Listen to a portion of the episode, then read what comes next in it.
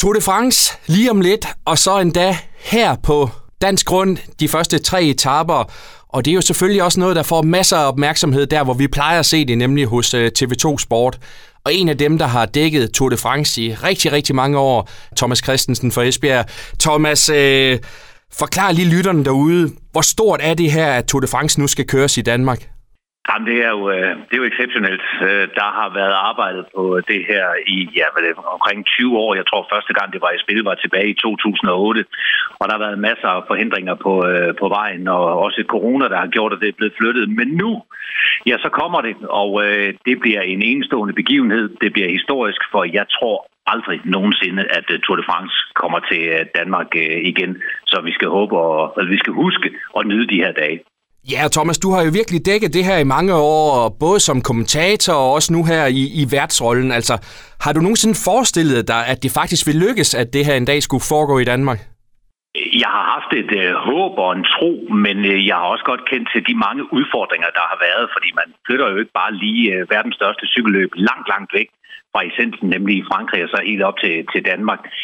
Så øh, det er øh, enestående, og det er også, kan man sige, en, øh, en, en unik øh, begivenhed, der nu står foran os, fordi at øh, jeg tror, at øh, man underkender, hvor mange kampe, der er taget for, at øh, det her det kan, det kan lade sig gøre. Så øh, jamen, nu er det her, og på en eller anden måde, så, så er det uvirkeligt. Og jeg tror, at alle os, der sådan er, er involveret i det på, på den anden side af, af hegnet, øh, jeg får også går det sådan virkelig først op for os, når rytterne de triller ud på, øh, på enkeltstarten i, øh, i København. Ja, fordi I har jo dækket Tour de France i rigtig, rigtig mange år. I har også de her fodboldlandskampe, håndboldslutrunder osv. Altså, hvor stort er det her i, i TV2-regi? Det er kæmpestort. Altså, øh, vi har arbejdet på det her i rigtig, rigtig mange år, og så kom flytningen jo på grund af corona. Øh, vi gør noget helt øh, nyt fra, fra i år. Det er, at vi flytter vores øh, hovedstudie ud fra Kvægtorvet i Odense, hvor basen altid har været, og vi flytter det ud til løbet, så vi kommer til at, at være med øh, så tæt på, som det overhovedet kan, kan lade sig gøre.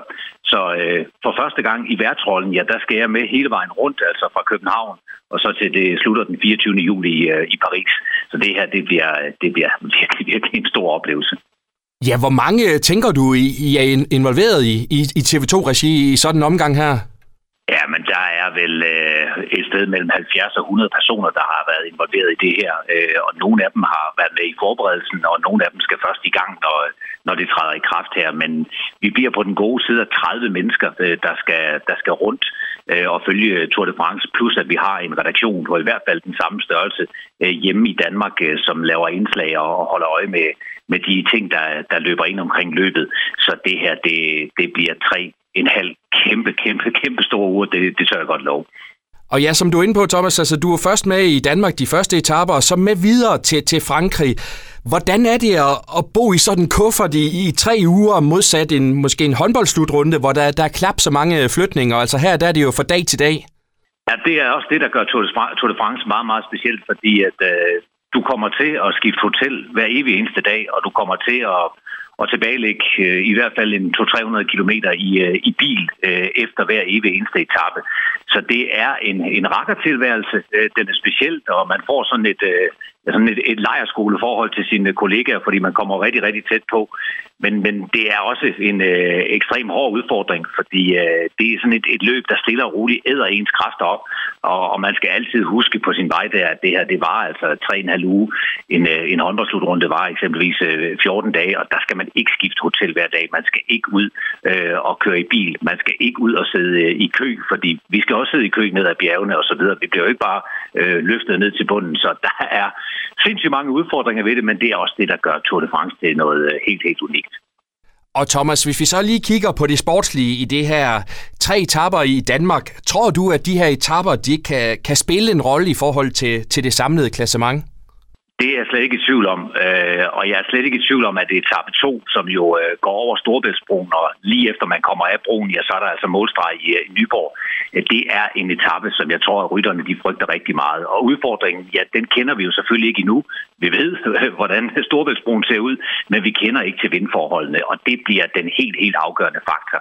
Fordi kommer der en kraftig sidevind på Storebælt, så kan der altså ske masser af ballade i, øh, i det felt, selvom det er de her 18-20 kilometer Øh, så positionskampen ind mod broen, den vil blive voldsomt. Og altså vindforholdene, ja, det er jo noget, vi, ja, vi sidder allerede nu og holder øje med det. Øh, og, og, og selvfølgelig i dagene og i timerne op til, jamen der, er det, der bliver det, øh, jamen det bliver jo virkelig, virkelig på en eller anden måde kaotisk, fordi kommer der sidevind, så kan jeg love jer for, så, så bliver der virkelig, virkelig, virkelig nervøsitet i feltet.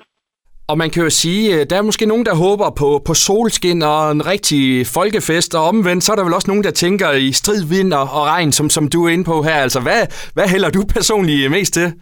Solskin og sidevind. så, så kan det ikke gå helt galt. Nej, altså, det, vi må jo tage det, som, øh, som det kommer. Og sådan er det jo, når man kører i, øh, i naturen. Og alle kender jo til de omskiftelige vejrforhold, der er i Danmark, og der er jo selvfølgelig også meget omskiftelige vejrforhold omkring, øh, omkring Storebælt, men vi skal huske, at, øh, at det er ikke kun Storebæltsbroen, altså øh, enkeltstarten med mange passager og snævre gader i det indre København, og så også øh, etape 3, som jo også byder på, øh, på nogle stigninger fra Vejle ned mod Sønderborg. Altså, der kommer til at ske, ske ting og sager i, øh, i Danmark, men det er klart, Storebæltsbroen øh, og forseringen af den med mulig sidevind, det er den, som sådan øh, virkelig øh, er den store frygt i feltet. Og også da måske ikke er de allerstørste cykelnørder, vi øh, stødte jo på navnet Jonas Vingegaard sådan for første gang for 11 år sidste år. Er det en ny Michael Rasmussen-Bjarne Ries, vi, vi, vi her har med at gøre, tænker du? Det er jo enormt svært øh, at sige. Altså, der, der er jo ikke nogen, der ved, altså, hvordan kommer det til at gå, når nu skal han i en del kaptajnrolle, og øh, man kan sige, da han pludselig springer ud sidste år og, og kommer flyvende ind og, og tager os alle sammen med storm, jamen der udgik hans øh, normale holdkaptajn, så der fik han jo lige pludselig en ny øh, rolle undervejs.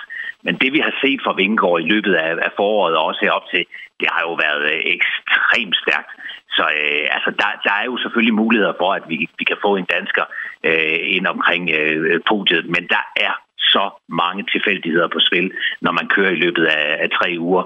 Punkteringer, sidevind, styrt, you name it. Altså, det, det, det er bare en lang, udmavende kamp, som, øh, som kommer til at, at spille for ja, blandt andre øh, Vingård. Men, men mulighederne er der, og øh, det er jo selvfølgelig unikt, og det skal vi selvfølgelig også håbe at, at nyde, eller huske at nyde. Så Tour de France, der starter i Danmark, og måske også slutter med, med Dannebro i, i vejret på Champs-Élysées i Paris? Det ville være en, øh, en stor øh, drøm, men øh, jeg har det nu sådan, at øh, jeg har set rigtig, rigtig mange Tour de France, og jeg har set, hvor, hvor mange tilfældigheder der er i spil. Altså, jeg tror, hvis man, hvis man kigger på sit eget liv, og så tænker sådan tre, tre en halv uge, så tror jeg, alle kender til, at, at det er jo ikke alle dage, man sådan føler sig på toppen. Der kan måske endda være en dag eller to, hvor, hvor man øh, er, er lidt sløj og utilpas. Men der skal de her rytter, altså, selvom de har det sådan, så skal de stadig ud og præstere. Og de skal måske endda stadig ud på en bjergetappe. Så det er øh, tilfældighedernes spil langt hen ad vejen. Men selvfølgelig grundform og alt det her skal jo være i orden.